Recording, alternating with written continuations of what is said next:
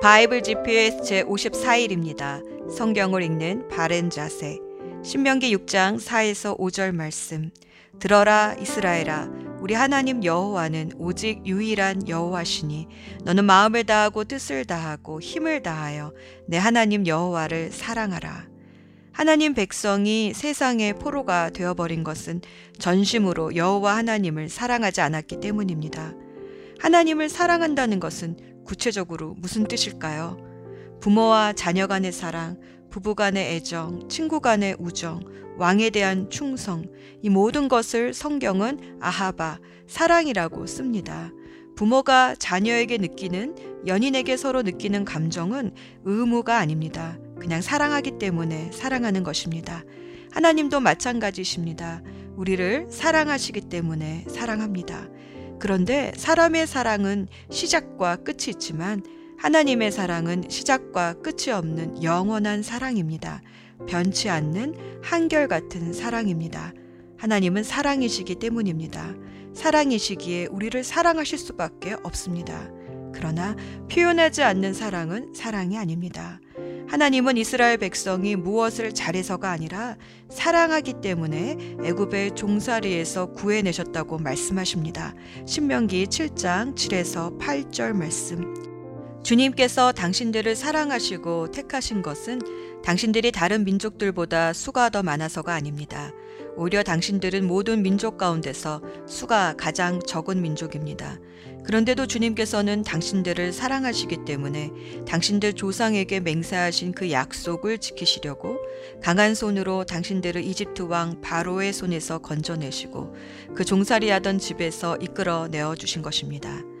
하나님이 이스라엘을 사랑하시기 때문에 구원하신 것처럼 우리도 하나님을 사랑하기 때문에 순종하고 또 하나님의 형상을 따라 창조된 우리의 이웃을 내 몸처럼 사랑하기를 원하십니다.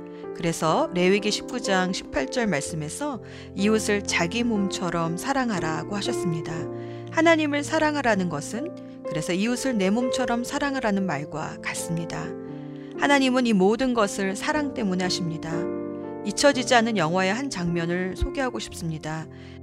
예수는 역사다라는 실화를 바탕으로 한 영화의 한 장면입니다. 예일대 법대 출신의 시카고 트리뷴 기자였던 리 스트로벨이 예수님의 부활이 가짜라는 것을 증명하기 위해 2년간 조사를 했습니다. 처음엔 부활은 가짜다라는 확신으로 조사를 시작했는데 조사를 하면 할수록 역사적 사실이라는 증거가 더 많이 나오자 그는 당황했습니다. 하지만 그가 여전히 이해할 수 없었던 것은 왜 하나님의 아들이 죽으셔야 했던가, 그 동기가 무엇이었는가 하는 거였습니다. 수많은 자료 사진들 앞에서 why라고 물었을 때 하나님은 사랑이라고 답해 주셨습니다. 사랑 때문에. 리 스트로벨은 그 사랑의 하나님 앞에 항복하고 지금은 목사님이 되셔서 사역하는데 그 경험을 적은 예수는 역사다라는 책은 뉴욕 타임즈가 선정한 베스트셀러가 되기도 했습니다. 사랑입니다. 굳이 이렇게 고집스러운 사람을 구태여 연단하셔서 회개시키시고 회복시키시는 그 번거로운 일들을 귀찮아하지 않으시고 역사 속에서 일하시는 이유는 사랑 때문입니다. 우리도 하나님께 왜요? 라고 질문했을 때 내가 너를 사랑하기 때문이다 라는 답을 오늘도 성경을 통해 읽게 되기를 소망합니다. 오늘의 여정. 바벨론 포로 시대가 무르익어 갈 무렵 하나님이 보여주시는 이스라엘 회복에 관한 에스겔의 말씀과 바벨론 멸망에 관한 이사야의 예언을 읽습니다. 바벨론 포로 생활 25년째가 되던 해 하나님은 다시 환상 중에 에스겔을 이스라엘 땅으로 데리고 가셔서 다시 회복될 성전의 blueprint를 보여주십니다. 이 성전이 실제로 세워질 성전이다. 아니면 그저 상징적인 것이다. 라는데 의견이 분분하지만 중요한 것은 회복된 성전에서 흘러나오는 생명수가 흐르는 곳마다 생명이 회복된다는 것입니다. 에스겔 성전은 단순한 건물이 아니라 참된 예배의 회복과 영원히 우리와 함께 하시는 하나님의 임재를 약속해 주십니다. 이 성전에서 흘러나오는 생명수의 모습은 나중에 계시록 22장에서 어린 양의 보좌에서 흘러나오는 생수와 같습니다. 에스겔 성전에는 휘장도 떡상도 촉대도 없습니다. 예수님이 앉으신 새 예루살렘의 성전이기 때문입니다. 하나님은 당신이 들어오신 동문을 닫으라 하셨습니다. 하나님의 임재가 다시 떠나실 문은 필요 없기 때문입니다. 바벨론에서의 포로 생활은 시간이 갈수록 안정을 찾아갔습니다. 예레미야에게 약속하신 대로입니다. 여호야긴 왕도 마침내 석방되어 왕의 식탁에서 같이 밥을 먹게 되고 유다 백성들은 회당을 중심으로 신앙의 공동체를 잘 이끌어갔습니다. 바벨론의 경영 키워드는 교육이었습니다. 식민지 나라에서 똑똑하다는 인재들을 바벨론식으로 교육하여 바벨론 제국의 신하로 만들려고 했습니다. 하지만 하나님의 백성들도 말씀 교육에 집중했습니다. 바벨론의 인재들을 압도하는 하나님 나라의 인재들을 키워내셨습니다. 그 대표적인 인물이 바로 다니엘입니다. 교육으로 다져진 바벨론이었지만 70년도 채 버티지 못하고 무너지게 됩니다. 바벨론의 벨드사살 왕이 예루살렘 성전의 그릇들로 천여 명이 넘는 귀족들과 술 파티를 하던 날 하나님의 손이 벽에 나타나 경고의 글을 남기셨습니다. 그 글을 보고 다들 너무 무서워할 때 그때까지 살아 있었던 다니엘이 부름을 받고 해석을 해줍니다. 바벨론이 저울에 달아보니 부족하여 메대와 바사 사람에게 멸망된다는 내용이었습니다. 사실 바벨론의 멸망에 대한 예언은 이미 100여 년 전에 남유다가 아시리아의 위협을 당하던 그 시절에 이사야를 통해서 이미 예언되었습니다. 오랜만에 이사야도 같이 읽으면서 역사의 주관자 되신 하나님 앞에 겸허한 마음을 가져봅시다. 예수 전망대 에스겔 47장 9절 말씀. 이 강이 흐르는 곳마다 온갖 생물들이 살게 될 것이다. 에스겔 47장 12절 말씀. 물이 성소에서부터 흘러나와 과일 나무를 적시기 때문에 나무들이 달마다 열매를 맺을 것이다. 나무 열매는 식량으로 쓰고 나무 잎사귀는 약으로 쓸 것이다. 물이 없으면 생명은 살지 못합니다. 하지만 물이 흐르기 시작하면 생명이 살기 시작합니다. 그래서 물은 생명을 상징합니다. 그런데 에스겔은 성소에서부터 이 생명의 물이 흘러나와 온 세상으로 흘러가는 환상을 보았습니다. 성소는 하나님의 임재가 머무는 곳입니다. 창세기 2장에서 나오는 에덴에서도 강물이 흘러나왔습니다. 예수님도 당신을 영원히 목마르지 않은 생수를 주시는 분으로 말씀하셨습니다. 요한복음 4장 14절 말씀. 그러나 내가 주는 물을 마시는 사람은 영원히 목마르지 아니할 것이다. 내가 주는 물은 그 사람 속에서 영생에 이르게 하는 샘물이 될 것이다. 예수님은 세상에 결코 채울 수 없는 우리 영혼에 만족이 되어 주십니다. 예수님이 십자가에 달려 돌아가셨을 때 로마 군병이 생사 확인을 하기 위해 예수님의 옆구리를 찔렀는데 거기에서 피와 물이 흘러나왔습니다. 요한복음 19장 33에서 34절 말씀 예수께 와서는 그가 이미 죽으신 것을 보고서 다리를 꺾지 않았다. 그러나 병사들 가운데 하나가 창으로 그 옆구리를 찌르니 곧 피와 물이 흘러나왔다. 피와 물은 각각 죽음과 생명을 상징합니다. 예수님은 우리의 죄를 위해 대신 죽으시고 또 죽음에서 부활하셔서 생명이 되셨습니다. 그리고 우리에게 성령님을 보내주셨습니다. 물이 식물을 자라나게 하듯 성령님도 우리 안에서 하나님의 사람으로 자라나게 하십니다. 자라나서 성령의 열매를 맺게 하십니다. 성령의 열매는 사랑과 기쁨과 화평과 인내와 친절과 선함과 신실과 온유와 절제입니다. 하나님을 닮아가는 성품의 열매입니다. 성령의 열매가 풍성한 삶은 에덴을 회복시킵니다. 에덴에서 흘러나오는 강물, 에스겔의 성소에서 흘러나오는 강물, 그리고 예수님에게서 흘러나오는 생수가 이제 우리 안에서부터 흘러나와 계속해서 이 땅을 적시어 나가길 소원해 봅니다. 기도합시다. 사랑이신 하나님 아버지, 사랑이 무엇인지 모르는 저희를 먼저 사랑해 주셔서 감사합니다. 아직 사랑에 많이 서툴지만 오늘도 말씀을 읽으며 하나님의 사랑이 세상의 사랑과 어떻게 다른지 경험하고 깨닫게 해주소서. 하나님의 사랑을 확증시켜 주신 예수 그리스도의 이름으로 기도합니다.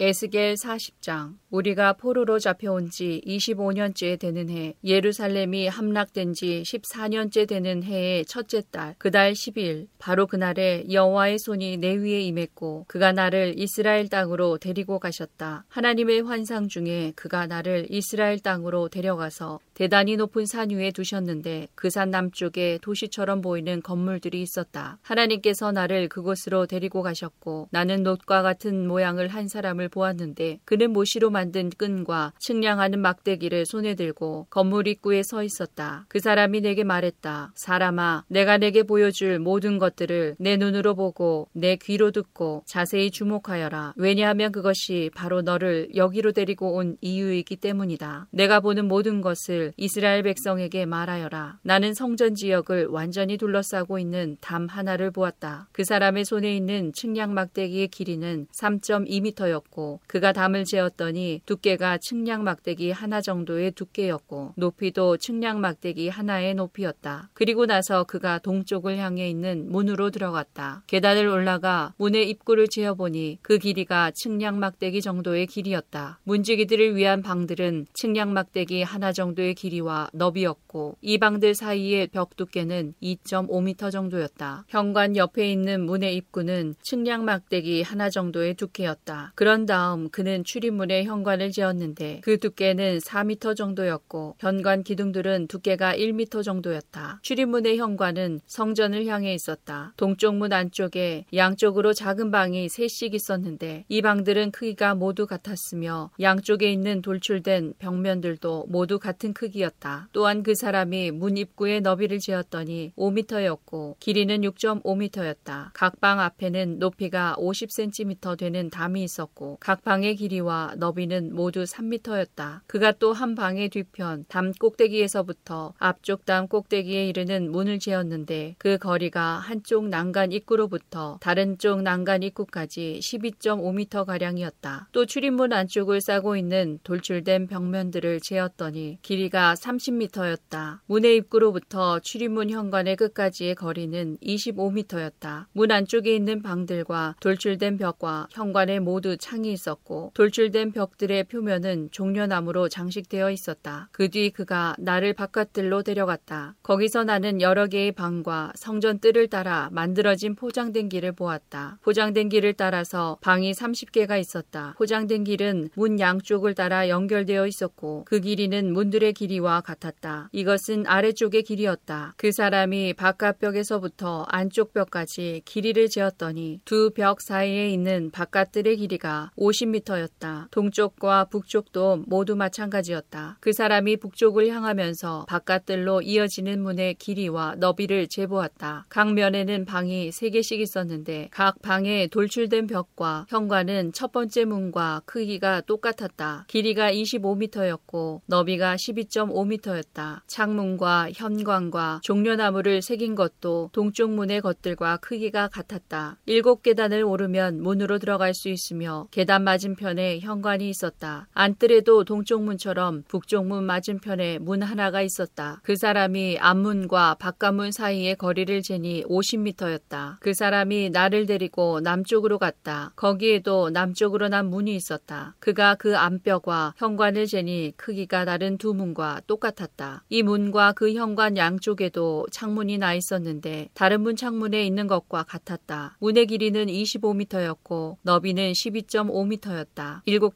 계단을 오르면 문으로 들어갈 수 있으며 계단 맞은편에 현관이 있었다. 그 돌출된 벽에는 종려나무가 새겨져 있었다. 안뜰의 남쪽에도 문 하나가 있었는데 그 사람이 그 문과 남쪽 문 사이의 거리를 재니 50m였다. 그 사람이 나를 데리고 남쪽 문을 지나 안뜰로 들어가더니 남쪽 문을 지었다. 그 크기가 다른 문들과 똑같았다. 문 안쪽의 방들과 돌출된 벽들과 현관의 크기가 다른 문들의 것과 같았다. 이 문과 그 현관 양쪽 에 양쪽에도 창문이 나 있었다. 이 문의 길이는 25m였고 너비는 12.5m였다. 안쪽 문의 각 현관은 길이가 12.5m, 너비가 2.5m가 조금 못 되었다. 그 문의 현관은 바깥들 쪽으로 나 있었고 그 돌출된 벽에는 종려나무가 새겨져 있었다. 그 문으로 들어가는 길에는 8계단이 있었다. 그 사람이 나를 데리고 동쪽으로 난 안뜰로 들어갔다. 그가 안쪽 동문을 재니 그 크기가 다른 문들과 똑같았다. 문 안쪽의 방 들과 돌출된 벽들과 현관의 크기가 바깥벽의 다른 문들의 것과 같았다. 이 문과 그 현관 양쪽에도 창문이 나 있었다. 이 문의 길이는 25m였고 너비는 12.5m였다. 그 문의 현관은 바깥들 쪽으로 나 있었고 그 안벽에는 종려나무가 새겨져 있었다. 그 문으로 들어가는 길에는 8계단이 있었다. 그 사람이 나를 데리고 북쪽 문으로 들어가더니 북쪽 문을 지었다. 그 크기가 다른 문들과 똑같았다. 문 안쪽의 방 들과 돌출된 벽들과 현관의 크기가 바깥 벽의 다른 문들의 것과 같았다. 이 문과 그 현관 양쪽에도 창문이 나 있었다. 이 문의 길이는 25m였고 너비는 12.5m였다. 그 문의 현관은 바깥들 쪽으로 나 있었고 그 돌출된 벽에는 종려나무가 새겨져 있었다. 그 문으로 들어가는 길에는 8계단이 있었다. 북쪽 문 곁에는 문이 달린 방이 하나 있었는데 제사장들이 태워서 드리는 번제물을 싣는 방이었다. 그 방 양쪽에는 상이 두 개씩 있었는데 그 위에서 태워드리는 번제물과 죄를 씻는 속죄제물과 허물을 씻는 속건제물을 잡았다. 현관 바깥 곧 북쪽 문으로 들어가는 양쪽 입구에도 각각 상이 두 개씩 있었다. 그렇게 문 이쪽에 상이 네 개 있었고 저쪽에도 상이 네 개 있었다. 제사장들이 제물을 잡는 상이 모두 여덟 개 있었다. 태워서 드리는 번제물을 바칠 때 쓰는 돌을 깎아 만든 상이 네 개 있었다. 이 상들은 각각 길이가 80cm가량, 너비도 80cm가량, 높이가 50cm가량이었다. 그 위에는 제사장들이 태워서 드리는 번제물과 그 밖에 제물을 잡을 때 쓰는 도구들이 놓여 있었다. 방 안 네 벽에는 길이가 손바닥 넓이만한 갈고리가 걸려 있었으며 상 위에는 제물로 쓸 고기들이 놓여 있었다. 안뜰에는 방이 두 개 있었는데 하나는 북쪽 문 곁에 위치하여 남쪽을 향하고 있었고 다른 방은 남쪽 문 곁에 위치하여 북쪽을 향하고 있었다. 그 사람이 내게 말했다. 남쪽을 향한 이 방은 성전에서 일하는 제사장들의 방이다. 그리고 북쪽을 향한 이 방은 재단에서 일하는 제사장들의 방이다. 그들은 사독의 자손들로서 레위 후손들 가운데 여호와께 가까이 나아가 여호와를 섬길 수 있는 사람들이다. 그가 성전뜰을 재니 길이가 50m요 너비도 50m인 정사각형이었다. 그리고 재단은 성전 앞쪽에 있었다. 그 사람이 나를 데리고 성전 현관으로 들어가서 현관의 각 벽을 재니 두께가 2.5m였다. 문의 너비는 7m였고 문의 양옆에 있는 벽은 두께가 150cm였다. 현관의 너비는 10m였고 길이는 6m였다. 현관으로 들어가는 길에는 계단이 10개가 있었다. 그리고 벽 곁에는 입구 양쪽으로 기둥이 하나씩 있었다.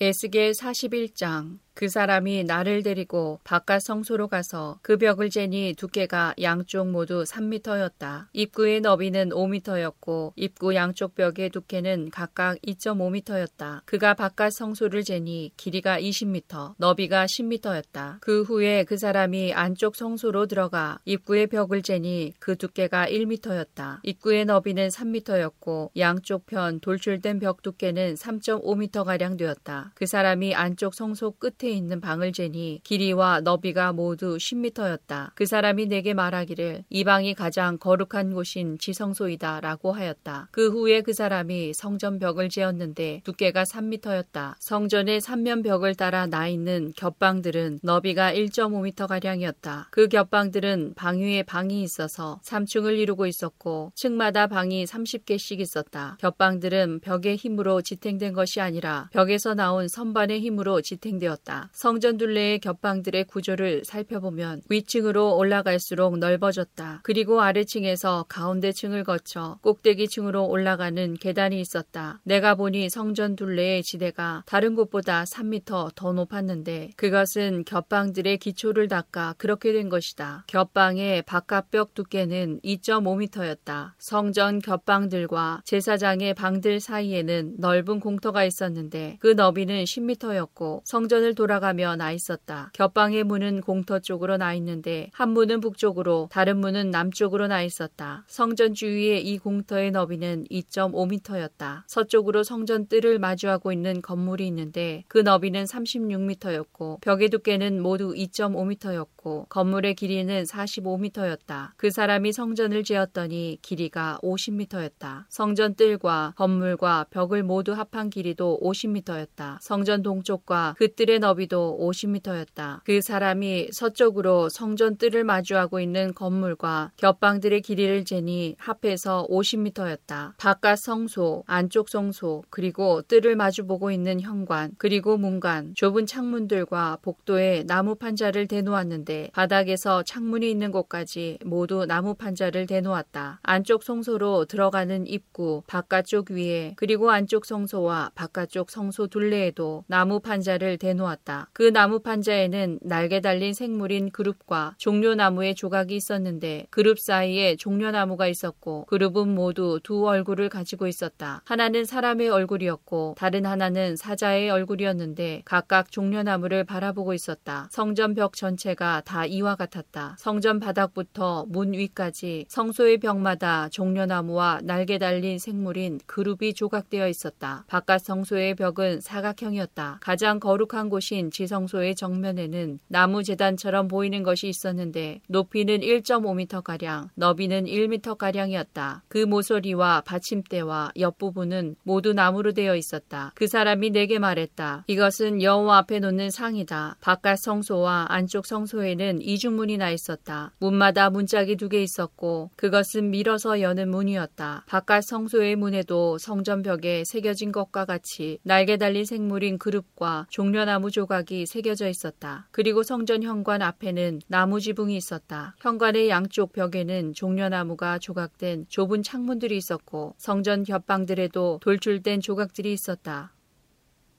에스겔 42장 그 사람이 나를 데리고 북쪽 바깥들로 나가 성전뜰 맞은편에 있는 방들로 갔다. 북쪽으로 문이 난 건물을 재니 길이가 50m, 너비가 25m였다. 성전 안뜰에서 10m쯤 되는 지역과 바깥들 돌을 깔아 놓은 반대편에는 각각 3층으로 된 복도들이 서로를 향하고 있었다. 방 북쪽으로는 통로가 있는데 너비는 5m, 길이는 50m였으며 문들은 모두 북쪽을 향해 나 있었다. 맨맨 위층의 방들이 가장 좁았는데 그것은 복도가 차지하는 면적이 1층과 2층보다 3층이 더 넓기 때문이었다. 이 방들은 3층으로 되어 있는데 뜰의 기둥과 같은 기둥이 없기 때문에 맨 위층의 방들은 아래층 방들보다 더 안쪽으로 물려서 좁게 지어졌다. 이 방들과 함께 바깥들과도 나란히 쌓인 담이 있었는데 담의 길이는 25m였다. 바깥들로 향해 나 있는 방들의 길이는 25m였고 성전을 마주보고 있는 있는 방들의 길이는 50m였다. 아래층 방들의 입구는 그 건물의 동쪽 끝에 있어서 뜰에서 방 안으로 들어갈 수 있게 되어 있었다. 바깥뜰의 벽과 나란히 남쪽에도 방들이 있었는데 이 방들은 성전뜰에 인접해 있었으며 바깥 벽을 마주보고 있었다. 그리고 이 방들 앞에는 통로가 있었는데 그 모양이 북쪽의 방들과 같았다. 길이와 너비가 같았고 출입구와 모습도 같았다. 모든 방으로 통하는 통로의 동쪽 끝에는 문이 있었다. 그 사람이 내게 말했다. 있었다. 성전 뜰을 마주보고 있는 북쪽과 남쪽 방들은 제사장들의 방인데 여호와께 나아가는 제사장들이 가장 거룩한 제물을 먹는 곳이며 제사장들은 그곳에 가장 거룩한 제물 곧 곡식 제물과 죄를 씻는 속죄 제물과 허물을 씻는 속건 제물을 놓는다. 그곳이 가장 거룩한 장소이기 때문이다. 한번 거룩한 지역 안에 들어가면 제사장들은 그곳에서 봉사할 때 입던 옷을 벗어놓은 뒤에야 성전 바깥들로 나갈 수 있었다. 이는 그 옷들이 거룩하기 때문이다. 다른 옷으로 갈아입은 뒤에야 제사장들은 백성들이 있는 곳으로 나갈 수 있다. 그 사람이 성전 안쪽을 다 잰 다음에 나를 데리고 동쪽 문으로 나가서 성전 주변 지역을 쟀다. 그가 자를 가지고 동쪽을 재니 그 자로 250m였다. 북쪽을 재니 북쪽도 250m였다. 남쪽을 재니 남쪽도 그 자로 250m였다. 서쪽으로 돌아가서 서쪽을 재니 그것도 250m였다. 그는 이렇게 성전 사방 사방을 다 지었다. 성전 사방으로 담이 있었는데 그 길이가 250m, 너비도 250m였다. 그 담은 거룩한 성소와 일반 지역을 가르는 담이었다.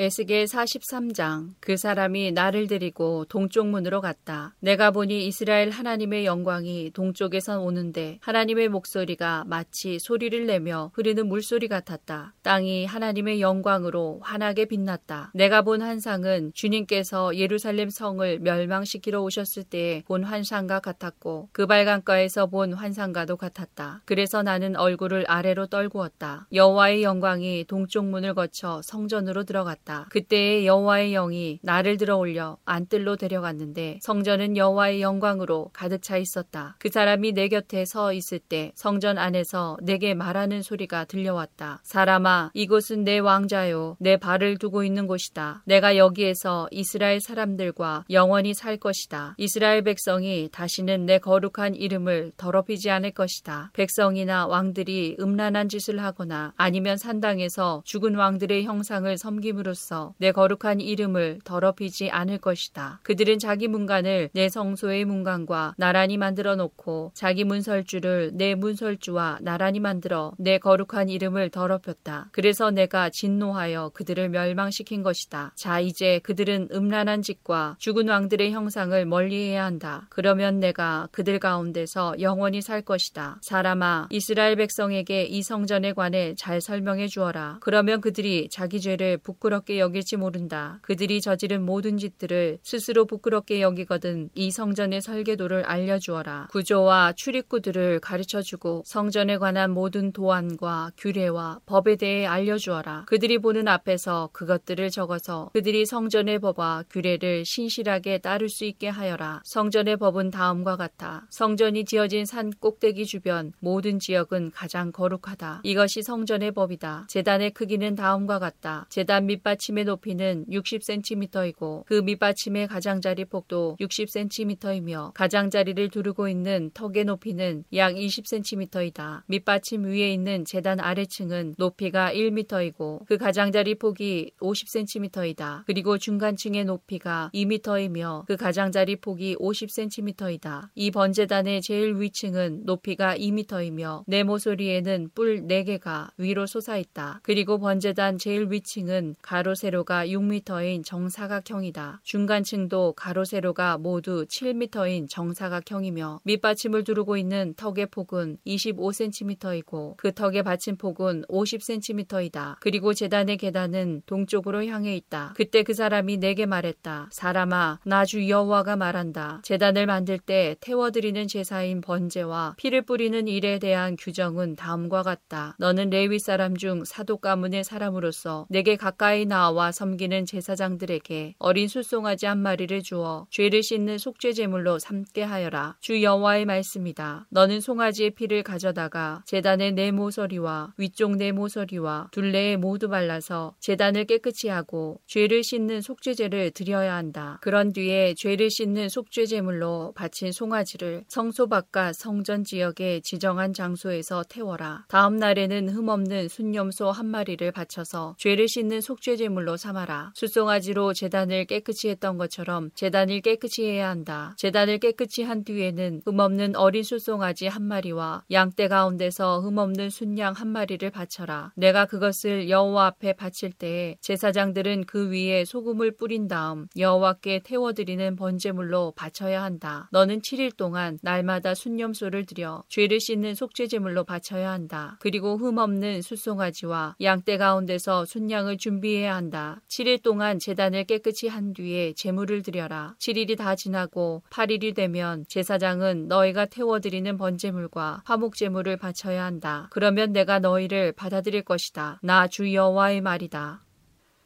에스겔 44장 그 사람이 나를 데리고 성소 바깥 동쪽 문으로 데려갔는데 그 문은 닫혀 있었다. 여호와께서 내게 말씀하셨다. 이 문은 닫아 놓아야 하며 열어서는 안 된다. 아무도 이 문으로 들어가서는 안 된다. 이스라엘 하나님 나 여호와가 이 문으로 들어왔기 때문에 이 문은 닫아 두어야 한다. 오직 왕만 문 안에 앉아 여호와 앞에서 음식을 먹을 수 있다. 왕은 현관문으로 들어오고 반드시 그리로 나가야 한다. 그 후에 그 사람이 나를 데리고 버리고 바깥 북쪽 문을 지나 성전 앞으로 갔다. 그곳에서 내가 보니 여호와의 영광이 여호와의 성전에 가득 차 있었다. 그래서 나는 얼굴을 땅에 대고 엎드렸다. 여호와께서 내게 말씀하셨다. 사람아 여호와의 성전에 관한 모든 규례와 법을 말해주겠으니 주의를 기울이고 잘 들어라. 성전으로 들어가는 입구와 성소에서 나오는 출구들을 잘 보아두어라. 너는 반역하는 이스라엘 백성들에게 말하여라. 주 여호와께서 이렇게 말 씀하신다. 이스라엘아, 이제 너희의 모든 역겨운 짓들을 그만하여라. 너희는 마음과 몸에 할례를 받지 않은 외국인들을 내 성소에 데려와고 음식과 기름과 피를 내게 바칠 때 그들을 성소에 있게 하여 내 성전을 더럽히고 내 언약을 깨뜨렸다. 또 너희는 내 거룩한 물건인 성물을 함부로 다루었다. 그것들을 다루어서는 안 될 사람들에게 너희의 의무를 맡겼다. 몸과 마음에 할례를 받지 않은 외국인들은 내 성소에 들어올 수 없다. 심지어 이스라엘 백성 가운데 사는 외국인들도 들어올 수 없다. 이스라엘이 나를 버리고 우상을 따를 때에 레위 사람들도 내게서 떠났기 때문에 레위 사람들은 그들이 저지른 죄의 책임을 지고 심판을 받아야 한다. 그들은 내 성소에서 성전 문들을 지키고 성전 안에서 일을 하였다. 백성들이 바치는 태워드리는 번제물이나 그 밖에 제물을 자고 백성 앞에 서서 시중을 들었다. 그러나 그들은 백성들이 우상을 섬기는 것을 도왔고 이스라엘 백성 이 죄를 짓게 하였으므로 그들의 지은 죄의 책임을 면치 못할 것이다. 그들은 제사장으로서 내게 나와 나를 섬기지 못할 것이며 나의 거룩한 물건인 성물들이나 가장 거룩한 제물인 지성물에도 접근하지 못할 것이다. 그들이 저지른 모든 역겨운 짓 때문에 그들은 부끄러움을 당할 것이다. 그래도 나는 그들에게 성전을 돌보는 일과 그 안에서 이루어지는 일들을 맡길 것이다. 이스라엘이 나를 버렸을 때에 레위 사람 중 사독의 자손인 제사 장들은 성소의 모든 규정들을 성실하게 수행하였기 때문에 내게 가까이 나와 나를 섬기게 될 것이다. 그들은 내 앞에서 기름과 희생제물의 피를 바칠 수 있을 것이다. 그들만이 내 성소에 들어올 수 있으며 그들만이 내 상에 가까이 와서 나를 섬기고 내가 맡긴 일들을 수행할 수 있을 것이다. 안뜰 문으로 들어올 때 제사장들은 반드시 모시옷을 입어야 한다. 안뜰 문이나 성전 안에서 주님을 섬길 때에는 양털 옷을 입지 말아야 한다. 머리에는 모시 관을 써야 하며 모시 바지를 입어야 한다. 땀이 나는 것은 입지 말아야 한다. 그들이 백성들이 있는 바깥들로 나갈 때는 나를 섬길 때 입던 옷을 벗어서 구별된 방에 두고 다른 옷으로 갈아입고 나가야 한다. 그렇게 함으로써 옷 때문에 백성이 해를 당하지 않게 하여야 한다. 제사장들은 머리털을 완전히 밀어서도 안 되고 길게 자라게 해서도 안 된다. 머리털을 적당히 알맞게 깎아야 한다. 안뜰에 들어갈 때에 포도주를 마셔서는 안 된다. 그들은 과부나 이 혼한 여자와 결혼을 해서는 안 된다. 결혼을 하려면 이스라엘 백성 가운데서 처녀나 다른 제사장의 아내였다가 과부가 된 여자와 결혼할 수 있다. 제사장은 내 백성에게 거룩한 것과 그렇지 않은 것을 구별하는 방법을 가르쳐야 하며 부정한 것과 깨끗한 것을 구별하는 방법도 일러주어야 한다. 만일 사람들 사이에 다툼이 일어나면 제사장은 재판관이 되어야 한다. 그들은 판단을 내릴 때에 내 규정들을 따라야 한다. 그리고 제사장은 내 특별한 절기를 지킬 때마다 내 율법과 규례를 따라야 하며 안식일을 거룩하게 지켜야 한다. 제사장은 죽은 사람을 가까이 하여 자기 몸을 더럽혀서는 안 된다. 그러나 죽은 사람이 친척일 때 곧 그의 아버지나 어머니, 아들이나 딸, 형제, 그리고 결혼하지 않은 누이일 때에는 가까이 할 수 있다. 그때 제사장은 자기 몸을 다시 깨끗하게 한 후 7일을 기다려야 한다. 그런 뒤에 성소의 안뜰로 들어가 제사장의 임무를 수행할 때 그는 먼저 자신을 위해 죄를 씻는 속죄 제물을 바쳐야 한다. 나 주 여호와의 말이다. 내가 바로 제사장들의 유일한 재산이다. 너희는 이스라엘 가운데서 제사장들에게 땅을 주어 재산을 삼게 해서는 안 된다. 내가 그들의 재산이 될 것이다. 제사장은 곡식 제물과 죄를 씻는 속죄 제물과 허물을 씻는 속건 제물을 먹을 것이며 이스라엘이 바친 모든 것이 그들의 것이 될 것이다. 모든 첫 수확들 가운데서 가장 좋은 것과 너희가 바치는 특별한 예물들 가운데 가장 좋은 것은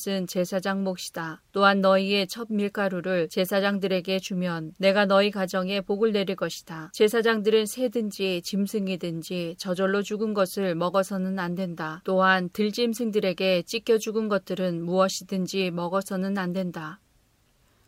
에스겔 45장 너희 이스라엘 지파들이 제비를 뽑아 땅을 나누어 가질 때에는 한 구역을 여호와께 드려라. 그 땅의 길이는 11km 가량이고 너비는 10km 가량이다. 너희는 이 지역 전체를 거룩하게 구별하여라. 그 가운데서 길이가 250m, 너비도 250m 되는 정사각형 땅은 성전이 들어설 자리이며 그 둘레의 사방으로 너비가 25m 되는 땅은 그대로 남겨두어라. 이 거룩한 구역 가운데서 길이가 11km, 너비가 5km 되는 땅을 따로 재어서 가장 거룩한 곳인 성소가 들어설 자리로 남겨두어라. 그 땅의 거룩한 구역은 성소에서 일을 하며 여호와를 섬기는 제사장들의 몫이다. 그곳은 제사장들이 살 집과 성소를 지을 곳이다. 또 길이가 11km, 너비가 5km 되는 다른 땅을 떼어 성전에서 섬기는 레위 사람들에게 주어 마을을 이루어 살게 하여라. 또 거룩한 구역 옆에 길이가 11km, 너비가 거리가 2.5km 되는 지역을 성에 딸린 땅으로 정하여 이스라엘 백성의 몫으로 삼아라. 이 거룩한 구역과 성의 양옆 땅은 왕의 몫이다. 왕의 몫은 거룩한 구역의 서쪽으로는 지중해까지 미치며 동쪽으로는 동쪽 국경까지 이르는 지역으로 그 길이는 각 지파가 차지할 땅의 길이와 같다. 이 땅을 이스라엘 안에서 왕이 차지하게 되면 왕들은 내 백성을 괴롭혀서는 안 된다. 그리고 왕들은 이스라엘 백성들이 각 지파들에게 나누 나누어진 대로 땅을 소유하게 하여라. 너희 이스라엘의 지도자들아, 너희가 너무나 지나쳤다. 다시는 백성을 괴롭히거나 해치지 말고 정의롭고 옳게 행동하여라. 내 백성의 재산을 빼앗지 마라. 나 주 여호와의 말이다. 너희는 정확한 저울과 공평한 에바와 공평한 바트를 사용하여라. 마른 것을 재는 에바와 액체를 재는 바트는 그 용량이 같아야 한다. 1호멜은 10에바이며 10바트이다. 호멜은 양쪽의 표준이 되어야 한다. 1세겔은 20게라 이고 1만에는 60세겔이다. 너희가 바쳐야 할 예물은 다음과 같아. 밀은 1호멜 수확에 6분의 1 에바를 바치고 보리도 1호멜 수확에 6분의 1 에바를 바쳐라. 기름은 1고르 수확에 10분의 1바트를 바쳐라. 10바트는 1호멜이며 1고르이다. 또 이스라엘의 푸른 초장에서 자라는 양떼 200마리 가운데서 한 마리를 잡아라. 이런 것들은 백성들의 죄를 씻기 위해 드리는 곡식 제물과 태워 드리는 제물인 번제물과 화목 제물 제물을 바칠 때 사용하게 될 것이다. 나 주 여호와의 말이다. 이 땅의 모든 백성은 이 예물을 이스라엘 왕에게 주어라. 왕은 절기와 초하루 축제일과 안식일과 이스라엘의 모든 절기에 태워드리는 제물인 번제물과 곡식제물과 부어드리는 제물인 전제물을 바쳐라. 왕은 또 이스라엘의 죄를 씻기 위해 드리는 속죄제물과 곡식제물과 화목제물을 바쳐야 한다. 첫째 달 초하루에는 흠없는 숫송아지 한 마리를 잡아서 성소를 깨끗하게 하는 데 사용하여라. 제사장은 속죄 제물의 피를 가지고 성전 문설주와 제단 아래층의 내 모서리와 안뜰 문의 문설주에 발라라. 그달 7일에도 우연히 죄를 지었거나 모르고 죄를 지은 사람을 위해서 그렇게 하여라. 너는 이러한 방식으로 성전을 위하여 죄를 깨끗이 하여야 한다. 첫째 달 14일에 6월절을 지켜라. 이때에는 7일 동안 누룩 없는 빵을 먹어라. 그날의 왕은 자기와 이 땅 모든 백성을 위해 송아지 한 마리를 바쳐 바쳐 죄를 씻는 속죄 제물로 삼아라. 절기 기간인 7일 동안 왕은 매일 흠없는 숫송아지 7마리와 순양 7마리를 여호와께 태워 드리는 제물인 번제물로 바쳐라. 그리고 매일 순염소 한 마리를 죄를 씻는 제물인 속죄 제물로 바쳐라. 또 왕은 숫송아지 한 마리에 곡식 제물 1에바, 순양 한 마리에도 곡식 제물 1에바를 바쳐라. 그리고 곡식 제물 1에바마다 올리브 기름 1흰식을 바쳐라. 일곱째 달 15일부터는 장막절을 절을 지켜라. 이 절기에도 왕은 똑같이 7일 동안 속죄제물과 번제물과 곡식제물과 올리브 기름을 바쳐야 한다.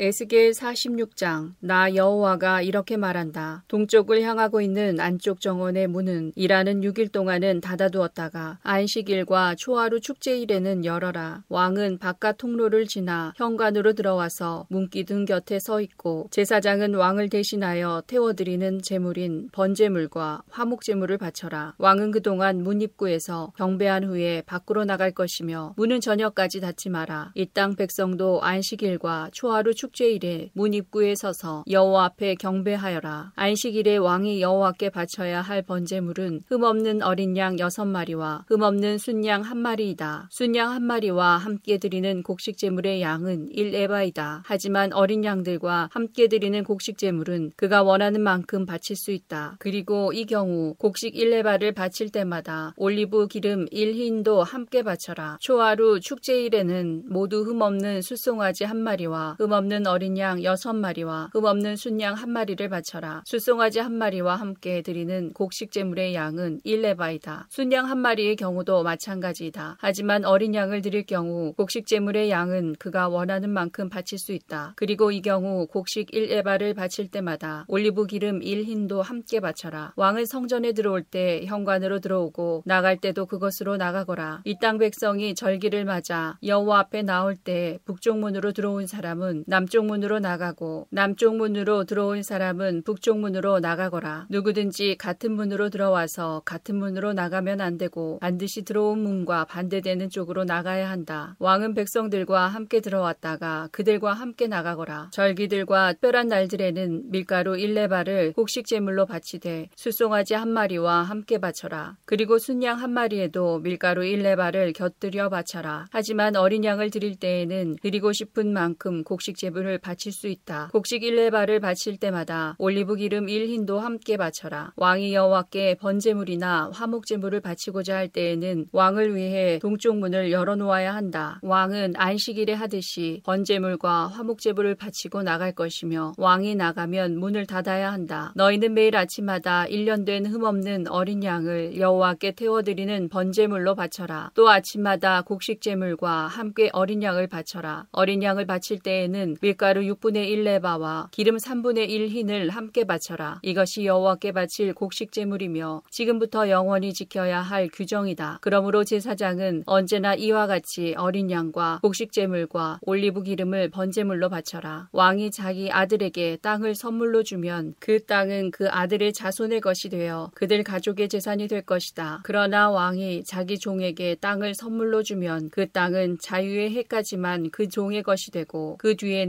다시 왕의 것이 된다. 왕의 땅은 오직 왕의 아들에게만 주어진다. 왕은 백성의 땅을 빼앗고 그들을 쫓아내서는 안 된다. 왕이 자기 아들에게 땅을 줄 때에는 자기 땅 가운데서만 주어라. 그리하여 내 백성이 자기 땅에서 쫓겨나는 일이 없어야 한다. 그때 그 사람이 나를 데리고 문 곁에 있는 통로를 지나 제사장들이 사용하는 거룩한 방으로 들어갔는데 그 방은 북쪽을 향해 있었다. 그곳에서 그는 내게 서쪽 끝에 있는 한 곳을 보여주었다. 그 사람이 내게 말했다. 이곳은 제사장이 허물을 씻는 제물인 속건 제물과 죄를 씻는 제물인 속죄 제물을 삶고 곡식 제물을 굽는 곳이다. 이곳에서 삶으면 제사장이 그 제물들을 바깥들로 가져나갈 필요가 없어지고 따라서 백성은 다치지 않게 된다. 그런 후에 그 사람은 나를 데리고 바깥들로 나가서 뜰네 모퉁이를 돌았다. 뜰 모퉁이마다 작은 뜰이 있었다. 뜰네 모퉁이에 작은 뜰들이 있었는데 그 뜰의 길이는 20m요. 너비는 15m 였다. 모퉁이에 있는 네 뜰의 크기는 모두 같았다. 작은 네 뜰을 빙 둘러 돌담이 있었고 돌담 안에는 불을 지피는 부엌이 있었다. 그 사람이 내게 말했다. 이곳은 부엌이다. 성전 제사장들이 백성의 재물을 여기에서 삼는다.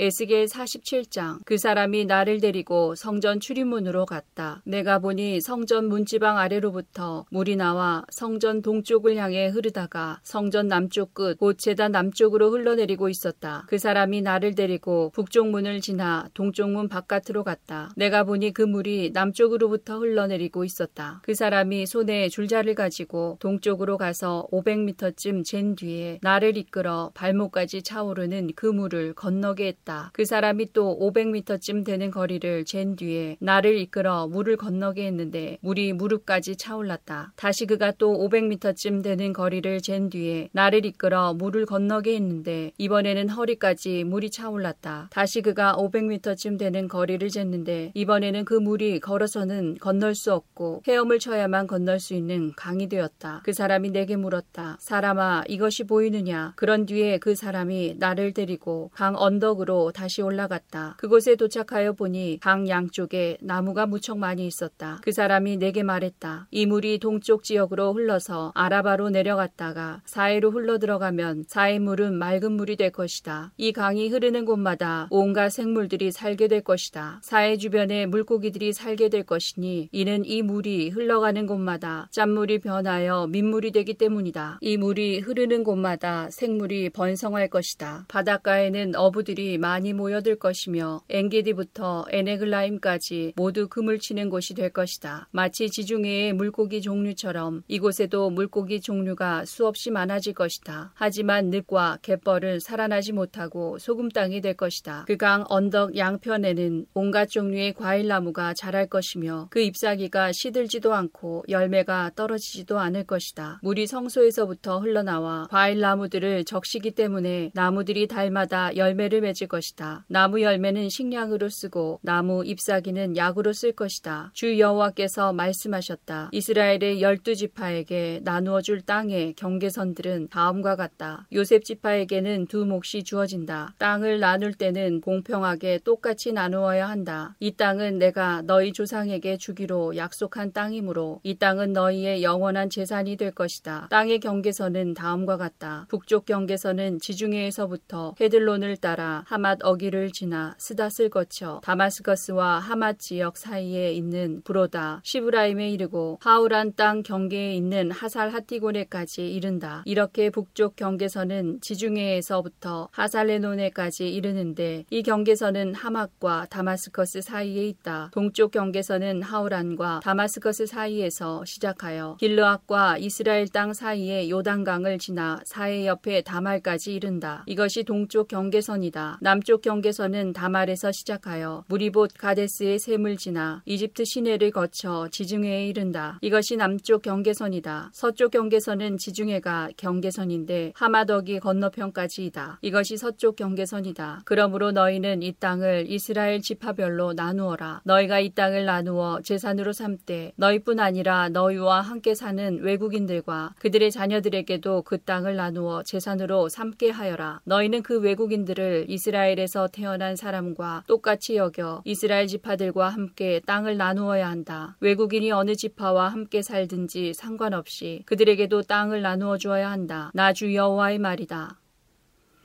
에스겔 48장 지파들의 이름은 다음과 같다. 단의 몫은 북쪽 경계선에서 시작하여 헤들론 길을 따라 하맛 어귀를 지나 다마스커스 북쪽 경계에 있는 하살 에논까지 곧 하맛의 경계까지 이르는 동쪽에서부터 서쪽까지의 땅이다. 아셀의 몫은 단 지파를 경계선으로 해서 동쪽에서 서쪽까지이다. 납달리의 몫은 아셀 지파를 경계선으로 해서 동쪽에서 서쪽까지이다. 므낫세의 몫은 납달리 지파를 경계선으로 해서 동쪽에서 서쪽까지이다. 에브라임의 몫은 므낫세 지파를 경계선으로 해서 동쪽에서 서쪽까지이다. 루벤의 몫은 에브라임 지파를 경계선으로 해서 동쪽에서 서쪽까지이다. 유다의 몫은 루벤 지파를 경계선으로 해서 동쪽에서 서쪽까지이다. 너희는 유다 지파를 경계선으로 해서 동쪽에서 서쪽까지의 몫을 거룩한 지역으로 지정하여 특별한 예물로 바쳐야 한다. 그 너비는 12.5km이고 동쪽에서 서쪽에까지의 길이 는 다른 지파들의 몫과 똑같고 이 지역 한가운데에는 성전을 세워야 한다. 너희가 나 여호와께 바쳐야 할 특별한 땅은 길이가 12.5km이고 너비가 5km이다. 이 땅은 제사장들을 위해 마련한 거룩한 몫이 될 것이다. 북쪽으로는 길이가 12.5km, 서쪽으로는 너비가 5km, 동쪽으로도 너비가 5km, 남쪽으로는 길이가 12.5km이다. 그리고 그 한가운데에 여호와의 성전이 있어야 할 것이다. 이 땅은 거룩하게 구별된 제사장들인 사독의 자손들을 위한 몫이다. 이스라엘 백성이 나를 저버렸을 때 그들과 함께 나를 저버린 레위 사람들과는 달리 사독 자손들은 나를 저버리지 않았기 때문이다. 그러므로 이 땅 가운데서 특별히 구별된 몫은 그들에게 특별한 선물로 가장 거룩한 몫이 될 것이며 레위 지파의 땅과 경계선을 맞댈 것이다. 제사장들의 땅 경계선을 따라서 레위 사람들에게도 땅을 주어야 할 것이다. 그 길이는 12.5km 5km이고 너비는 5km이다. 전체의 길이는 12.5km이고 전체의 너비는 5km이다. 레위 사람은 이 땅을 팔아서도 안 되고 바꾸어서도 안 된다. 이 땅은 가장 좋은 땅이기 때문에 다른 사람들에게 넘겨서도 안 된다. 이 땅은 여호와께 거룩하게 구별된 땅이기 때문이다. 나머지 땅, 곧 너비가 2.5km 가량이요 길이가 12.5km인 땅은 그 성의 일반적인 용도로 사용할 것이며 주로 집을 짓거나 목 초지로 사용하게 될 것이다. 그리고 성은 땅 한가운데 있어야 한다. 성의 크기는 다음과 같다. 북쪽의 길이는 2.25km가량, 남쪽의 길이도 2.25km가량, 동쪽의 길이도 2.25km가량, 서쪽의 길이도 2.25km가량이다. 목초지로 쓸 땅은 북쪽으로 125m가량, 남쪽으로도 125m가량, 동쪽으로 125m가량, 서쪽으로도 125m가량이다. 거룩하게 구별한 땅과 붙어 있는 나머지 땅은 동쪽으로 5km이고 서쪽으로도 5km이며 이 땅에서 생산되는 것들은 성에서 일하는 사람들의 양식으로 주어져야 한다. 그리고 성에 사는 사람들로서 이 땅을 일구는 사람들은 이스라엘의 모든 지파로부터 온 사람들이어야 한다. 이 전체 지역은 사방이 12.5km 되는 정사각형이다. 너희는 성에 딸린 땅과 함께 거룩한 땅을 주님께 드리는 특별한 선물로 바쳐야 한다. 거룩하게 구별한 땅의 양옆과 성에 딸린 땅의 양옆에 있는 나머지 땅은 왕의 몫이다. 그 땅은 거룩하게 구별한 땅 동쪽 옆으로 동쪽 경계선까지이며 서쪽 옆으로는 지중해까지이다. 두 지역의 길이는 지파들이 차지할 땅의 길이와 같다. 이 땅이 왕의 몫이다. 거룩한 땅과 성전 안의 성소가 그 땅의 한가운데 있어야 한다. 레위 사람의 땅과 성에 딸린 땅은 왕의 몫으로 돌아갈 땅 중간에 자리 잡게 된다. 왕에게 속한 땅은 유다의 경계선과 베 냐민의 경계선 사이에 있게 될 것이다. 나머지 지파들이 받을 땅은 다음과 같다. 베냐민의 몫은 동쪽에서부터 서쪽으로 지중해까지이다. 시므온의 몫은 베냐민 지파를 경계선으로 해서 동쪽에서 서쪽까지이다. 이사갈의 몫은 시므온 지파를 경계선으로 해서 동쪽에서 서쪽까지이다. 스불론의 몫은 이사갈 지파를 경계선으로 해서 동쪽에서 서쪽까지이다. 가세 몫은 스불론 지파를 경계선으로 해서 동쪽에서 서쪽까지이다.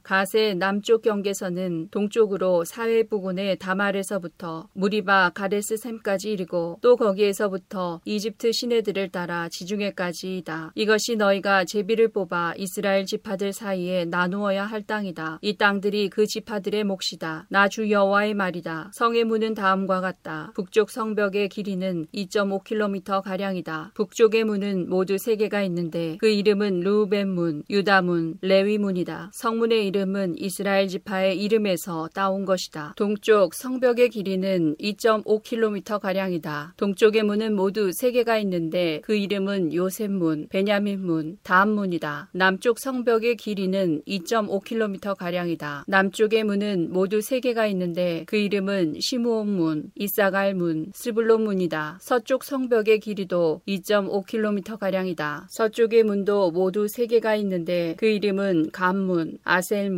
납달리 문이다. 이렇게 성의 둘레는 9km 가량이다. 그때부터 이 성의 이름은 여호와께서 거기에 계시다라는 뜻의 여호와 산마가 될 것이다.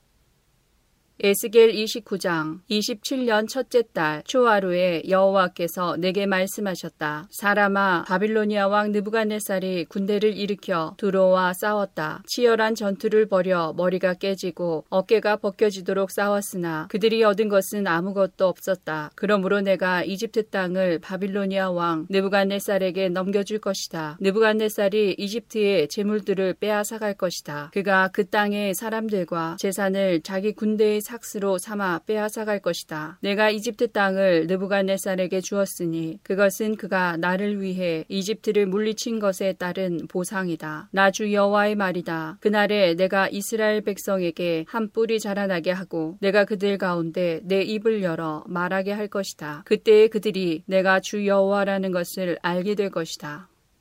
에스겔 30장 여호와께서 내게 말씀하셨다. 사람아 예언하고 전하여라. 나주 여호와가 이렇게 말한다. 소리내어 부르짖어 외쳐라. 아이고 재앙의 날이 오고 있다. 그날이 가까이 왔다. 여호와의 날이 가까이 왔으니 그날은 구름 가득한 날이며 온 세상에 닥칠 재앙의 날이다. 칼이 이집트를 칠 것이며 에티오피아가 두려워 떨 것이다. 이집트의 시체가 널려 있고 그들의 재물을 빼앗길 때에 나라의 기초가 허물어질 것이다. 에티오피아, 리비아 시리아, 리디아, 아라비아, 굽과 함께 모든 동맹국의 백성들이 죽고 이집트도 칼에 맞아 쓰러질 것이다. 이집트의 동맹국들이 무너질 것이며 이집트가 자랑하던 세력이 꺾일 것이다. 북쪽 믹돌에서부터 남쪽 아스완에 이르기까지 이집트 백성이 칼에 찔려 죽을 것이다. 나 주 여호와의 말이다. 그 땅은 황폐한 나라들 중에서도 가장 황폐할 것이며 이집트의 성들은 폐허로 변할 것이다. 내가 이집트에 불을 질러 이집트의 동 동맹국들까지도 망하게 할 것이다. 그때 그들이 내가 여호와라는 것을 알게 될 것이다. 그날에 내가 특사들을 에티오피아로 보내어 그들을 놀라게 할 것이다. 왜냐하면 그들은 스스로 안전하다고 생각하는 자들이기 때문이다. 이집트가 재앙을 당할 때 에티오피아 백성들이 두려워 떨 것이다. 그런 날이 반드시 올 것이다. 내가 바빌로니아 왕 느부갓네살을 보내어 이집트의 수많은 백성을 없애버릴 것이다. 그와 그의 군대는 세상에서 가장 잔인한 군대이다. 그들이 이 땅을 짓밟으러 올 것이다. 칼을 뽑아 이집트를 칠 것이며 시체들이 온 나라를 덮을 것이다. 내가 나일강의 물줄기를 마르게 하고 그 땅을 악한 백성에게 팔 것이다. 외국인들의 손을 빌려 그 땅과 그 안에 있는 모든 것을 없애버릴 것이다. 나 여호와의 말이다. 주 여호와께서 이렇게 말씀하셨다. 내가 우상들을 없애버리고 놉 성의 우상들을 헐어버릴 것이다. 다시는 이집트에서 왕이 나오지 못하게 하고 온 땅을 공포에 몰아넣을 것이다. 내가 이집트 남부의 바드로스 땅을 황무지로 만들 것이다. 소안 지방에 불을 지르고 노 지역을 칠 것이다. 내 분노를 이집트의 요새 펠루시움에 쏟아붓고 노 지역에 사는 수많은 사람들을 없애버릴 것이다. 내가 이집트에 불을 지를 것이니 펠루시움이 크게 괴로워할 것이다. 노의 성벽이 뚫릴 것이며 놉은 대낮에 적군의 침략을 당할 것이다. 헬리오폴리스와 부바스티스의 젊은이들이 칼에 맞아 죽 죽을 것이며 백성들은 포로로 끌려갈 것이다. 내가 이집트의 권세를 꺾을 때에 그 암네에스는 대낮에도 캄캄해질 것이다. 구름이 이집트를 덮을 것이며 이집트의 딸들은 포로로 끌려갈 것이다. 이처럼 내가 이집트를 심판할 것이니 그때에 그들은 내가 여호와라는 것을 알게 될 것이다.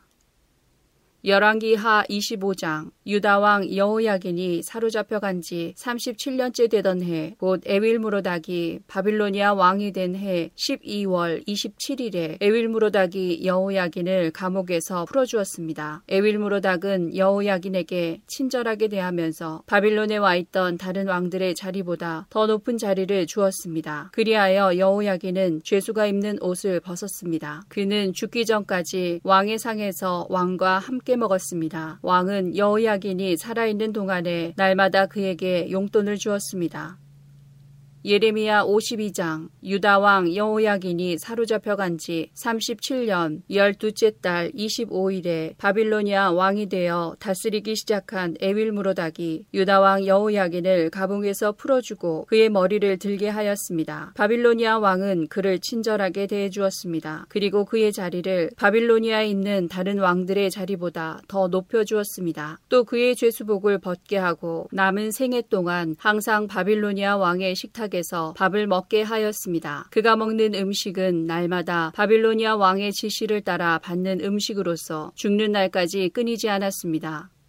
이사야 13장 이것은 아모스의 아들 이사야가 바빌론에 관해 받은 경고의 말씀입니다. 산 위에 깃발을 세우고 소리를 높여 군사를 불러라. 손을 흔들어 바빌론 왕국을 공격할 것이라는 신호를 보내어라. 내가 거룩히 구별한 나의 용사들에게 명령을 내려 나의 진노를 쏟으라고 하였다. 그들은 내 뜻을 따르는 것을 기뻐하고 즐거워하였다. 산에서 나는 큰 소리를 들어보아라. 많은 나라의 민족들이 모여서 떠드는 소리이다. 만군의 여호와께서 많은 나라의 군사들을 불러 전투 준비를 하게 하신다. 이 군대는 먼 땅 지평선 저 너머에서 온다. 여호와께서 자신의 진노를 무기로 삼아 온 땅을 멸망시키실 것이다. 울어라 여호와의 심판의 날이 가까이 왔다. 전능하신 하나님께서 뜻밖의 재앙을 일으키신다. 그러므로 사람들의 손은 두려움에 떨고 모든 인간의 마음은 겁에 질릴 것이다. 사람마다 겁에 질려 고통과 괴로움에 사로잡힐 것이다. 그들이 아기를 낳는 여자처럼 고통을 당할 것이며 겁에 질려 얼굴이 붉어진 채 놀라서 서로 쳐다볼 것이다. 보아라 여호와께서 심판하실 날이 다가온다. 그날은 무시무시한 날이며 하나님께서 진노하시는 날이다. 하나님께서 땅을 황무지로 만드시고 땅 위에 있는 죄인들을 멸망시키신다. 하늘의 별들이 그 빛을 발하지 못하고 해가 떠도 어둡고 달이 떠도 밝지 않을 것이다. 내가 세상의 악을 심판하고 악한 사람의 죄를 심판하겠다. 거만한 사람의 교만을 꺾고 폭력을 일삼는 사람의 거만을 낮추겠다. 사람을 찾기가 순금을 찾기보다 어려울 것이며 오빌의 좋은 금보다 사람의 수가 더 적을 것이다. 내가 하늘을 진동시키고 땅을 흔들어 놓겠다. 망군의 여호와께서 크게 노하시고 그 진노가 불타는 날에 이 일이 이루어질 것이다. 사람들이 쫓기는 사슴처럼 도망칠 것이며 모든 사람이 없는 양떼같이 달아날 것이다. 각자 자기 백성에게로 돌아가며 각자 자기 땅으로 도망칠 것이다. 그러나 눈에 띄는 사람마다 모두 창에 찔릴 것이요 붙잡힌 사람마다 칼에 죽을 것이다. 어린아이들은 부모가 보는 앞에서 메어 쳐져 갈기갈기 찢겨지고 집에 있는 것은 모두 빼앗기고 아내들은 겁탈을 당할 것이다. 보아라 내가 메대 군대를 일으켜 그들을 치게 하겠다. 그들은 은혜도 관심이 없고 금도 좋아하지 않는다. 그들은 젊은이들을 활로 쏘아 죽이고 갓난 아기들을 가엽게 여기지 않고 아이들을 불쌍히 여기지 않는다. 바빌론이 전에는 가장 아름다운 나라여서 갈대아 사람들의 자랑거리였으나 하나님께서 소돔과 고모라처럼 바빌론을 멸망시키실 것이다. 그곳에는 영원히 사람이 살지 못하며 다시는 사람이 머무르지 못할 것이다. 아라비아 사람도 거기에는 천막을 치지 않으며 목자들도 거기에서는 양을 치지 않을 것이다. 오직 들짐승들만 거기에 살며 사람이 살던 집에는 부엉이들이 가 득할 것이다. 타조들이 거기에 살고 들염소들이 거기서 뛰놀 것이다. 그 성 안에서는 승냥이들이 울부짖고 화려했던 궁전 안에서는 늑대들이 짖어댈 것이다. 바빌론의 끝이 가까워 온다. 이제 바빌론의 때가 다 끝났다.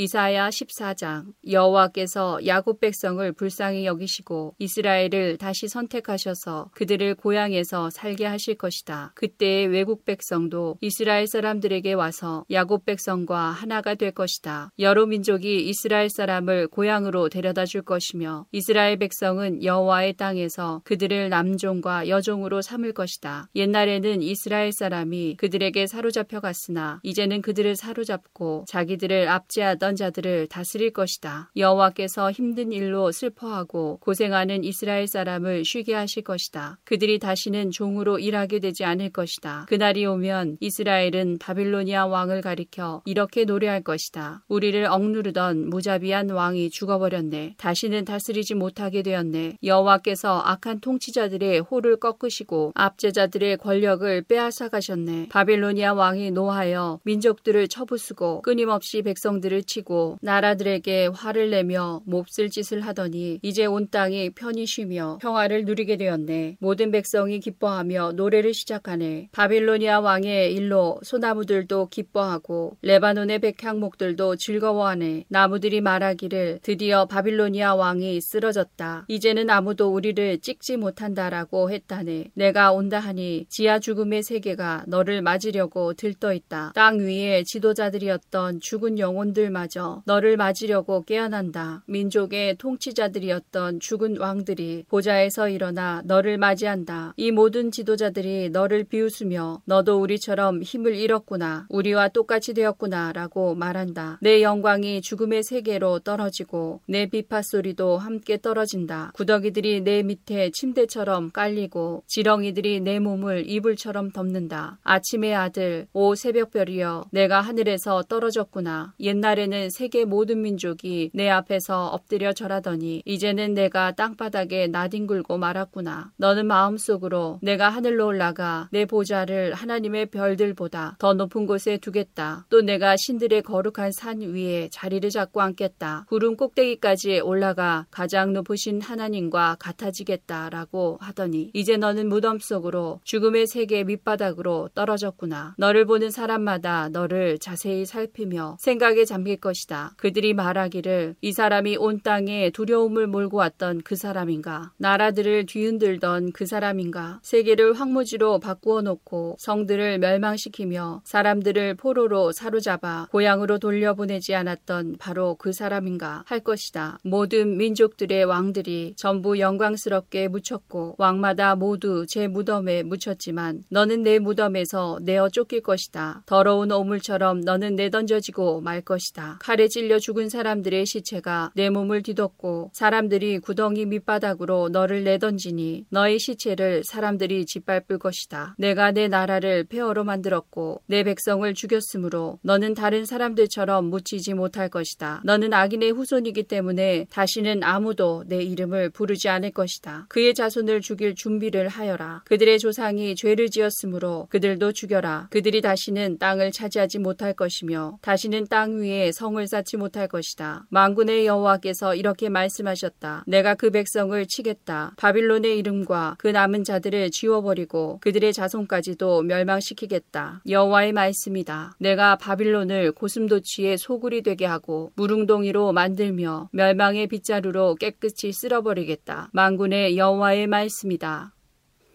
이사야 21장 이것은 바빌로니아에 관한 경고의 말씀입니다. 광야에서부터 재앙이 불어닥친다. 내게부에서 불어오는 바람처럼 무서운 땅에서 올라오고 있다. 내가 끔찍한 계시를 받았다. 반역자들이 반역하고 약탈하는 사람이 약탈한다. 엘라마 공격하여라. 메데야 성을 에워싸라. 저 성 안의 모든 신음소리를 내가 그치게 하겠다. 그 무서운 계시로 인해 산모가 아기를 낳을 때 겪는 고통처럼 온몸이 견딜 수 없이 아팠다. 내가 들은 것 때문에 무서웠고 내가 본 것 때문에 두려움에 떨었다. 나의 마음은 갈피를 잡지 못하고 겁에 질렸다. 기분 좋은 저녁이 공포의 밤으로 변했다. 상을 차려 놓아라. 자리를 깔고 먹고 마셔라. 지도자들아 일어나라. 방패에 기름을 발라라. 주께서 내게 이처럼 말씀하셨다. 너는 가서 파수꾼을 세워 그에게 본대로 보고하라고 하여라. 전차나 기마병을 보거나 낙이 탄 자나 낙타 탄 자를 보거든 주의 깊게 살 살피라고 하여라. 파수꾼이 사신과 같이 외쳤다. 주여, 저는 날마다 밤낮으로 망대 위로 올라가 지키고 있습니다. 보십시오. 저기 사람이 전차를 타고 기마병과 함께 옵니다. 파수꾼이 다시 외쳤다. 바빌론 성이 포위당했다. 무너졌다. 바빌론의 우상들이 모두 땅에 떨어져 깨져버렸다. 내 백성이 타작마당의 곡식처럼 으깨졌다. 내 백성아, 나는 망군의 여호와 이스라엘의 하나님께 들은 것을 그대로 너희에게 전한다. 이것 이것은 두마에 관한 경고의 말씀입니다. 누가 나를 세일에서 부른다. 파수구나 아침이 오려면 얼마나 더 있어야 하느냐. 파수구나 밤이 지나가려면 얼마나 더 있어야 하느냐. 파수꾼이 대답한다. 아침이 오지만 다시 밤이 될 것이다. 물어볼 것이 있거든 다시 와서 물어보아라. 이것은 아라비아에 관한 경고의 말씀입니다. 드단에서 온 상인들이 아라비아의 사막에서 밤을 지샜다. 대마 사람들아 여행하느라 지친 사람들에게 먹을 것과 마실 마실 것을 주어라. 그들은 칼을 피해 도망하는 사람들이었다. 칼이 그들을 치려하고 활이 그들을 쏘아 맞추려 한다. 그들은 전쟁이 치열해져서 도망다니는 신세가 되었다. 주께서 내게 이처럼 말씀하셨다. 1년이 지나지 않아서 계달의 모든 영광이 사라질 것이다. 이 1년은 품꾼이 정해놓고 일하는 횟수와 같다. 그때에 활을 쏘는 사람이 얼마 남지 않을 것이며 계달의 용사 가운데 남는 사람이 매우 적을 것이다. 여호와 곧 이스라엘의 하나님께서 말씀하셨다.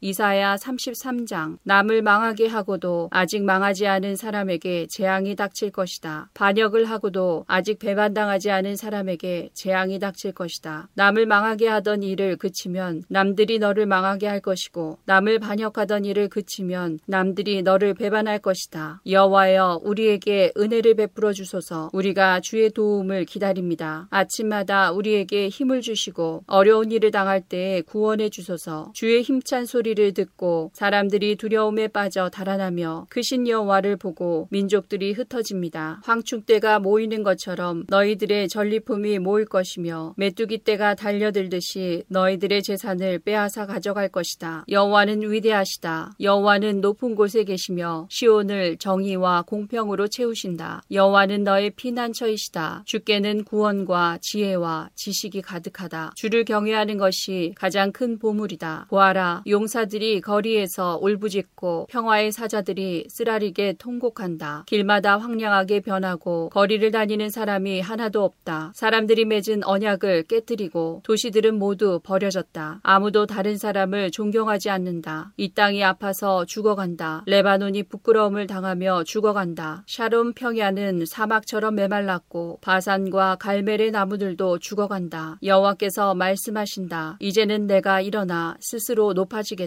이제 내 영광을 사람들에게 나타내겠다. 너희가 헛된 일을 한다. 겨와 지푸라기 같이 아무 쓸모없는 것을 생산할 뿐이다. 너희 호흡이 불처럼 너희를 태워버릴 것이다. 백성들이 불에 타서 석회가 되고 마른 가시덤불처럼 불에 쉽게 타버릴 것이다. 먼 곳에 있는 백성아, 내가 한 일을 들어라. 가까운 곳에 있는 백성아, 나의 능력을 깨달아라. 시온의 죄인들이 두려움에 떨고 하나님을 떠난 사람들이 겁에 질려 있다. 그들이 말하기를 우리 가운데 누가 이 멸망의 불에서 살아남을 수 있을까? 우리 가운데 누가 이 영원히 꺼지지 않는 불을 견뎌낼 수 있을까라고 한다. 의로운 일을 하고 정직하게 말하는 사람, 부정한 돈은 받지 않고 뇌물을 거절하는 사람, 살인자의 나쁜 계획에 귀를 막고 악한 일은 보는 것조차 하지 않으려고 눈을 감는 사람, 이런 사람은 안전한 곳에 거할 것이다. 높고 굳건한 바위 요새가 그들의 피난처가 되며 빵이 부족하지 않고 물이 떨어지지 않게 될 것이다. 너희 눈이 영광의 왕을 볼 것이며 끝없이 펼쳐진 땅을 볼 것이다. 내가 옛적 두려웠던 일을 생각하며 셈을 하던 자가 어디론가 가고 없고 무게를 재던 자도 이제는 없고 망대들을 세던 사람도 없어졌구나라고 할 것이다. 내가 저 교만한 외국인들을 다시는 보지 않게 될 것이다. 알아듣지도 못할 그들의 말을 다시는 듣지 않게 될 것이다. 우리의 절기를 지키는 성 시온을 보아라. 너의 눈은 아름다운 안식처인 예루살렘을 볼 것이다. 예루살렘은 영원히 움직이지 않을 장막이다. 그 모든 말뚝이 절대로 뽑히지 않을 것이며 그 모든 밧줄이 절대로 끊기지 않을 것이다. 거기에서 여호와께서 우리의 전능하신 분이 되시니 마치 그 땅은 시내와 넓은 강이 흐르는 곳과 같다. 그 강으로는 적군의 배가 다니지 못하고 적군의 큰 배가 뜨지 못한다. 왜냐하면 여호와께서는 우리의 재판관이시자 입법자이시며 우리의 왕이시기 때문이다. 그분이 우리를 돌보며 구원해 주실 것이다. 너희 적국의 뱃사람들아 들어라. 너희 배의 밧줄이 느슨하여 돛대를 바로 세우지 못하고 돛을 넓게 펴지 못할 것이다. 여호와께서 너희가 가진 재산을 우리에게 나누어 주실 것이다. 심지어 다리를 저는 사람들까지 자기 몫이 있을 것이다. 예루살렘에 사는 사람은 아무도 내가 병들었다라고 말하지 않을 것이니 여호와께서 그들의 죄를 용서해 주실 것이기 때문이다. 이사야 34장 온 땅의 민족들아 가까이 와서 들어라. 세계와 그 안에 있는 모든 것들아 귀를 기울여라. 여호와께서 모든 민족에게 진노하시고 그들의 모든 군대에 대해 노하셨다. 주께서 그들을 완전히 멸망시켜 없애버리실 것이다. 그들의 시체가 밖으로 내던져지고 그 시체에서 악취가 올라오며 피가 산 아래로 흘러내릴 것이다. 하늘에 있는 모든 것이 녹아 없어지고 하늘이 두루마리처럼 말릴 것이다. 포도나무 잎과 무화 무화과 나무 열매가 시들어 떨어지듯이 하늘에 있는 모든 것이 떨어질 것이다. 하늘에서 여호와의 칼이 피로 물들었으니 보아라 이제 그 칼이 에돔 위에 내려올 것이다. 이 백성은 여호와의 심판으로 멸망하게 될 것이다. 여호와의 칼이 피해 졌고 기름으로 뒤덮일 것이다. 어린 양과 염소의 피에 졌고 순양의 콩팥 기름으로 뒤덮일 것이다. 왜냐하면 여호와께서 보스라에서 희생 제물을 잡으셨고 에돔 땅에서 큰 살육을 행하셨기 때문이다. 스스로 강하다고 믿는 사람들도 소가 쓰러져 죽는 것처럼 죽을 것이다. 땅이 피로 물들고 흙이 기름으로 덮일 것이다. 여호와께서 심판의 날 곧 시온을 괴롭힌 사람들의 죄값을 치르는 해를 정하셨다. 에돔의 강들이 유황으로 변하고 그 땅이 불타는 역청으로 변할 것이다. 불이 밤낮으로 타오르고 연기가 끊임없이 치솟을 것이다. 대대로 에돔이 황무지로 변하여 더 이상 그 땅으로 지나는 사람이 없을 것이다. 그 땅이 부엉이와 뱀이와 올빼미의 소굴로 변하고 까마귀의 집으로 변할 것이다. 하나님이 그 땅을 황무지로 만드셔서 그 땅에 아무것도 남지 않을 것이다. 다스릴 사람을 찾아도 다스릴 사람이 없겠고 지도자도 모두 사라지고 없을 것이다. 요새가 있던 자리에 가시나무가 자라고 튼튼한 성이 있던 자리에 야생 덤불이 자랄 것이다. 이리가 그곳을 자기 굴로 삼고 타조가 그곳에서 살 것이다. 살쾡이들이 하이에나와 만나고 들염소들이 서로를 부를 것이다. 밤에 활동하는 짐승들이 쉴 자리를 찾을 것이다. 부엉이가 집을 지어 알을 낳고 알이 깨면 자기 그늘로 덮어줄 것이다. 또한 솔개들도 자기 짝과 함께 모일 것이다. 여호와의 책을 찾아서 읽어보아라. 이 짐승들 가운데 하나도 빠진 것이 없겠고 그 짝이 없는 짐승도 없을 것이다. 하나님께서 그것들을 모으겠다고 친히 말씀하셨고 하나님의 영이 그것들을 모으셨다. 하나님께서 그 짐승들에게 땅을 나누어 주시고 짐승들 이 그 땅을 차지하게 경계를 정해 주셨다. 그 짐승들이 그 땅을 영원히 차지할 것이며 대대로 그 땅에서 살 것이다. 이사야 35장 광야와 메마른 땅이 기뻐하며 사막이 꽃을 피울 것이다. 사막이 풍성한 꽃들과 함께 기뻐 외치며 즐거워할 것이다. 레바논의 숲처럼 갈멜의 산과 샤론의 평야처럼 아름다울 것이다. 모든 사람이 여호와의 영광을 보며 우리 하나님의 광채를 볼 것이다. 약한 손을 강하게 하고 떨리는 무릎을 굳세게 하여라. 마음에 근심하는 사람에게 일러 주어라. 굳세어라. 두려워하지 마라. 보아라. 너희 하나님이 오신다. 하나님이 너희의 원수를 심판하실 것이며 그들이 행한 대로 갚아주실 것이다. 오셔서 너희를 구해주실 것이다. 그때 보지 못하는 사람이 다시 보고 듣지 못하는 사람이 다시 들을 것이다. 다리를 저는 사람이 사슴처럼 뛰고 말을 못하던 사람이 기쁨으로 노래할 것이다. 광야에 샘물이 흐르고 메마른 땅에 시냇물이 흐를 것이다. 불타는 사막이 연못으로 변하고 마른 땅이 물을 뿜어내는 샘으로 변하며 이리가 살던 곳에 풀과 갈대와 왕골이 자랄 것이다. 사막이었던 땅에 큰 길이 날 것이며 그 길은 거룩한 길이라 불릴 것이다. 악한 백성은 그 길로 다니지 못하고 오직 의로운 백성만 다닐 수 있을 것이다. 어리석은 사람도 그 길을 밟지 못할 것이다. 거기에는 사자가 없고 사나운 짐승이 다니지 못할 것이다. 그 길에서 그런 짐승은 찾아보지 못할 것이다. 그 길로는 오직 하나님이 구원하신 백성만 다닐 것이다. 여호와께서 자유를 주신 백성이 시온에 돌아와 영원한 영원한 기쁨의 노래를 부를 것이다. 슬픔과 고통은 멀리 사라지고 즐거움과 행복이 넘칠 것이다.